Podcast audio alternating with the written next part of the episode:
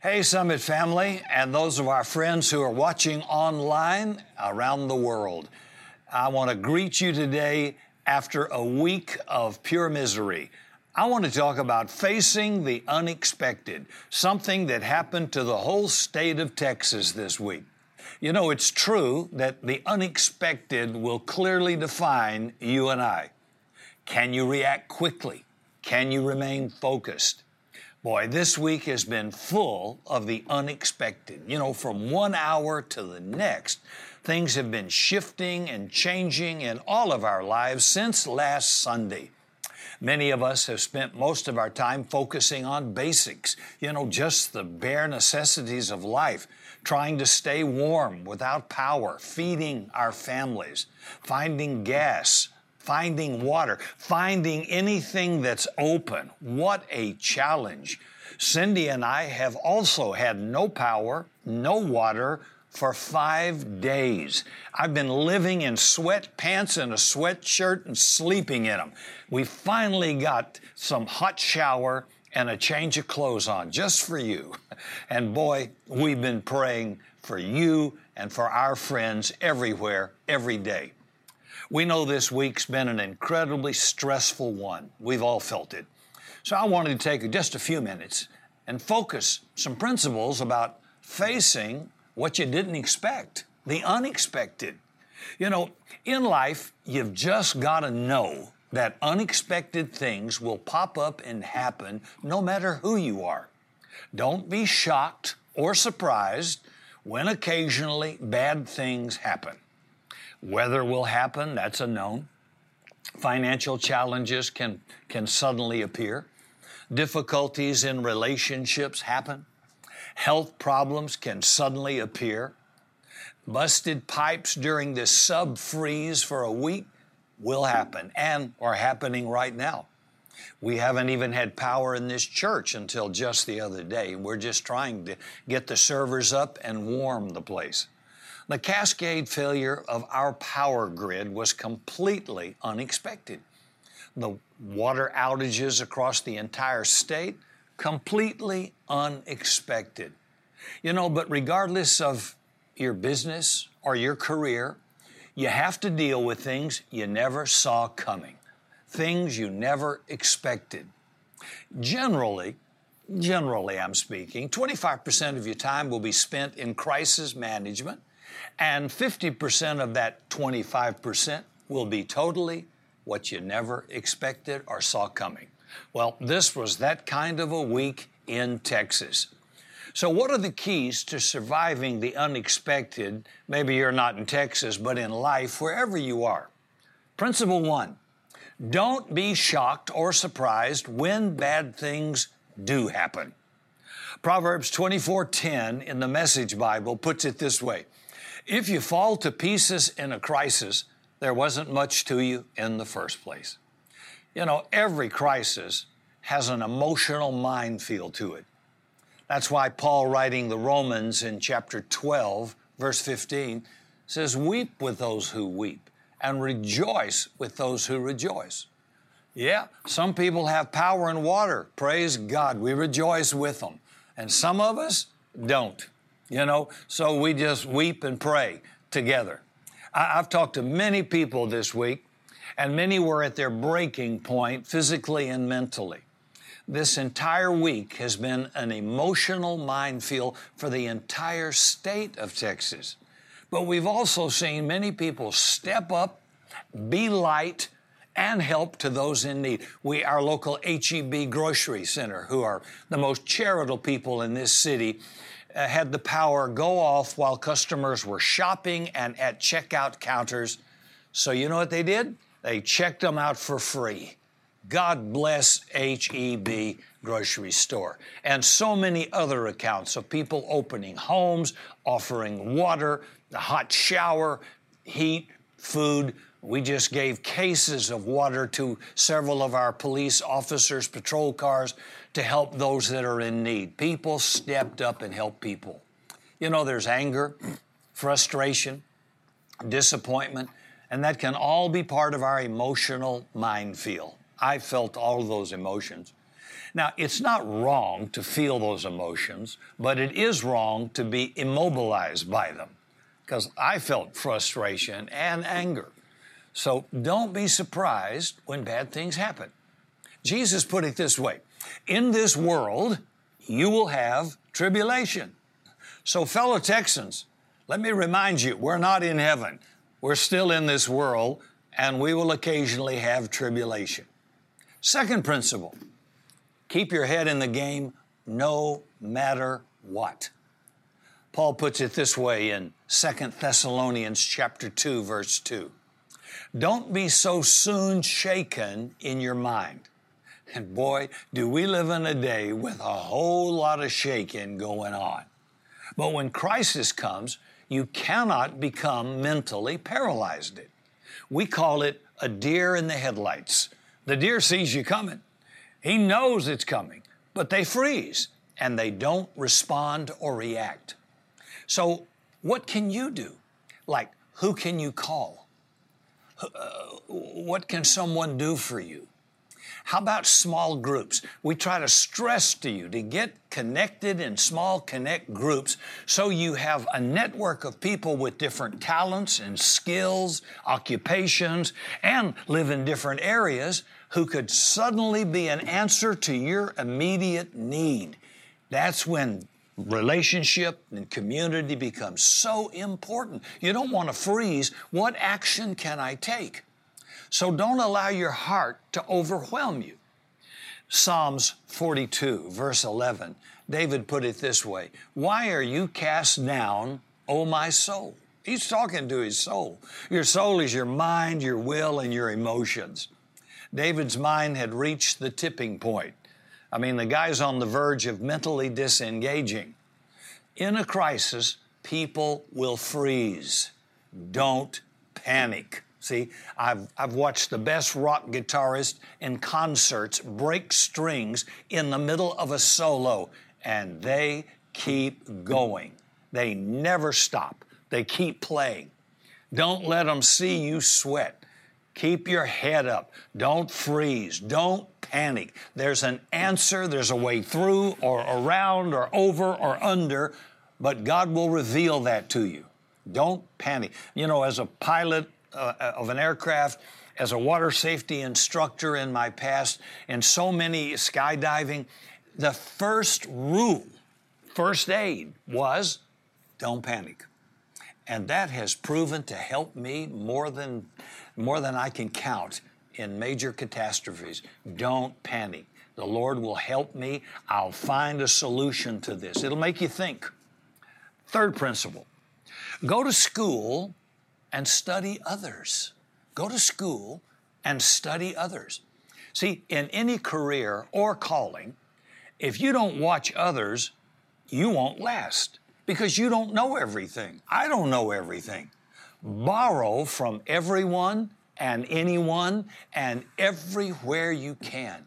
Ideas, skills. They're open market. You know, in school, they say if you copy someone, it's cheating. In life and in business, it's called wisdom. If somebody's got a better idea or a system, a solution, copy that. Proverbs 9, verse 9, the book of wisdom says, Instruct the wise, and they will become wiser. Teach me what I don't know. You don't have to wait oftentimes until your crisis comes to learn. I mean, there are enough crises around us. We can learn from other people's crisis what to do, what not to do. In the military, we have what is called an after action report. It's a debriefing after a mission. What went right? What went wrong? How did the enemy respond? See, for you and I, what have we learned from this winter freeze and having no power? There are some lessons. I hope you haven't let this go by without picking up some ideas. Like next time I see where I'm vulnerable now, I will take action. I will wrap my pipes. I will do this. I will have a backup plan for water. I will have that storage ready, maybe a five gallon can of gasoline to keep in the garage with sustainer in it. Something. What is it so that this will happen again somewhere at some time. Are you prepared? Each mission, each crisis, each unexpected is a learning opportunity. Yeah, it's miserable, but I won't let it happen to me again. You know, the, the, the, debriefing in military is so the next group can learn from your experience. You, you can learn from people that have survived. What are plumbers telling us to do? when we try to reinstitute water after pipes are frozen. I've been listening and I've been Googling to find out because mine are frozen. What should we do to prevent our pipes from freezing if possible? People who survive don't learn everything themselves. They look at others and they learn everything they can to position themselves for a positive outcome. I remember years ago when Air France jet crashed into the Atlantic Ocean, and they finally discovered where it was and got the black boxes recovered. Every pilot of that type of aircraft were brought back to base and put in simulators and put through the exact scenario of that crashed airplane so they would know how to respond. As a pastor, growing up, church shootings were unheard of. But today, learning from what happened to others, we have armed security throughout our building, both clothed police, unclothed police, and we have uh, security teams. Why? To protect our people from what never happened before, was totally unexpected, but now is a possibility on a weekly basis. So we want to we want to secure our church, our people, our children with the best plan. The best way to prevent the next crisis is learn from this one. So God says, instruct the wise, and He's going to get wiser. Ask yourself, what have we learned from this crisis? I remember Cindy and I went out and discovered we could put our, our meat out in the yard in the snow, and then I took a shovel and covered it with snow for five days, and it was still like a brick. It worked. It was ugly, but it worked until the power came back on. Lots of lessons, and I've got a few more that I'm going to uh, spend some money on to make sure what did go wrong won't go wrong again. Fourth principle create options for yourself. Create options. Matthew 12, verse 7, in the Message Bibles, Jesus said, if you had any idea what this scripture meant, then he says, I prefer a flexible heart, not an inflexible one. So, if the crisis happens, what are my options? Like storing water for drinking and for flushing toilets who would have thought, right?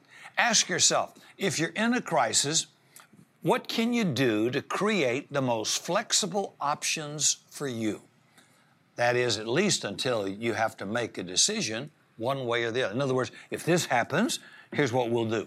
If that breaks down, here's plan B. Here's what we'll do. You need to know that now before the crisis. Do you remember back in 2014, South Korea?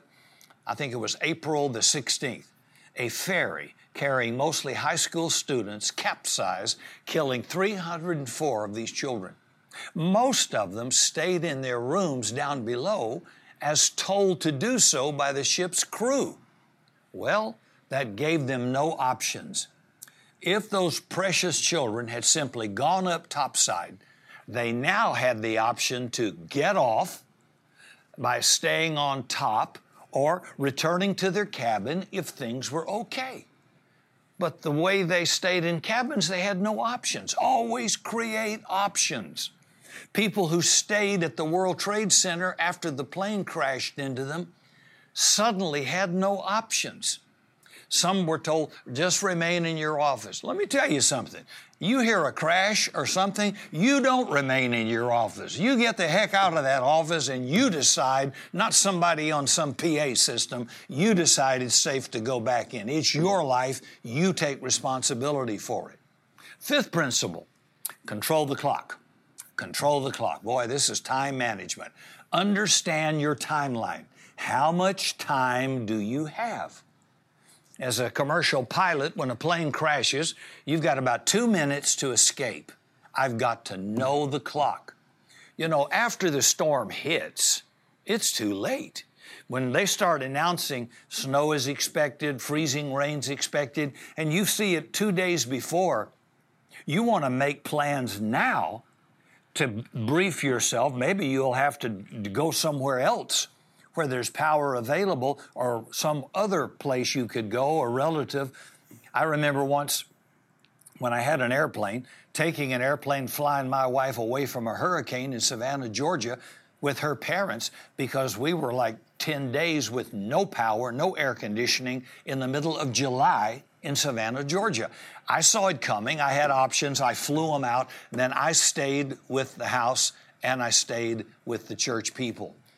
But it's too late after the crisis hits to decide did I fill up my cars with gas in advance? See? Ephesians 5, verse 16, good verse says, Redeem the time, seize it, value it, prize it, understand it. Take this moment, the next crisis, and you see it coming, or you have an idea it could happen, make a plan. But get ahead of that clock. Number six, refuse negativity. And in every crisis, you're going to be inundated with negative talk. Isaiah 43, verse 16, in the Good News translation, says, The Lord makes a path through the sea and a road through the strong currents. You know, the crowd is rarely right. Out of 12 spies in Israel, 10 were negative.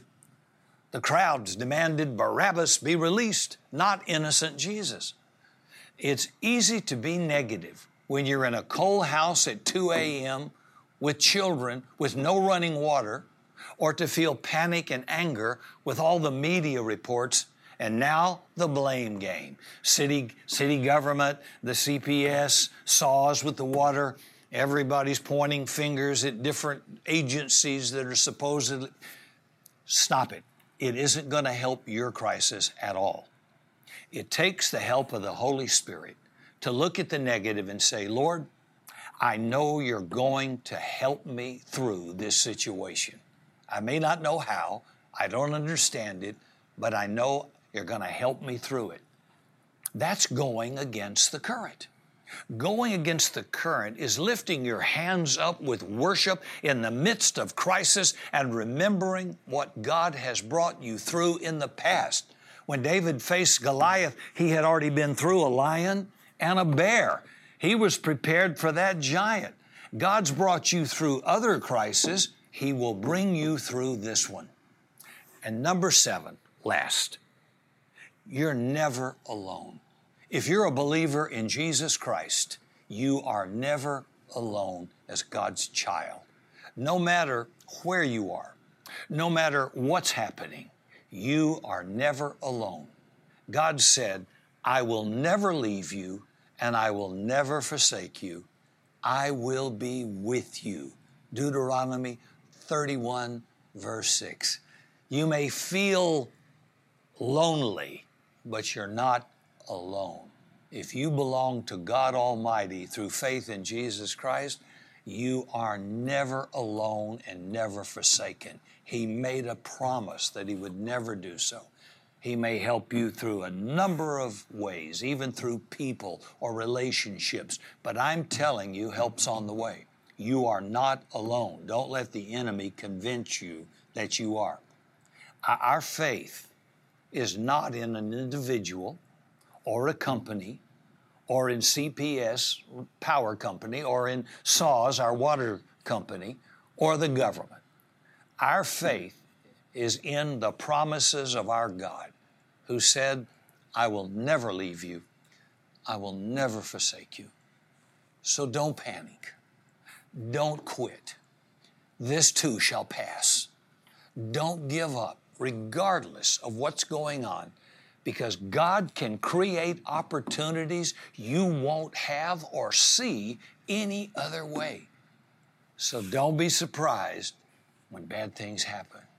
Keep your head in the game. Learn from the past. Go to school on others. Find out what they know you don't know so you can be better.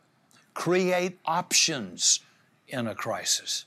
Learn to control the clock. How much time have I got?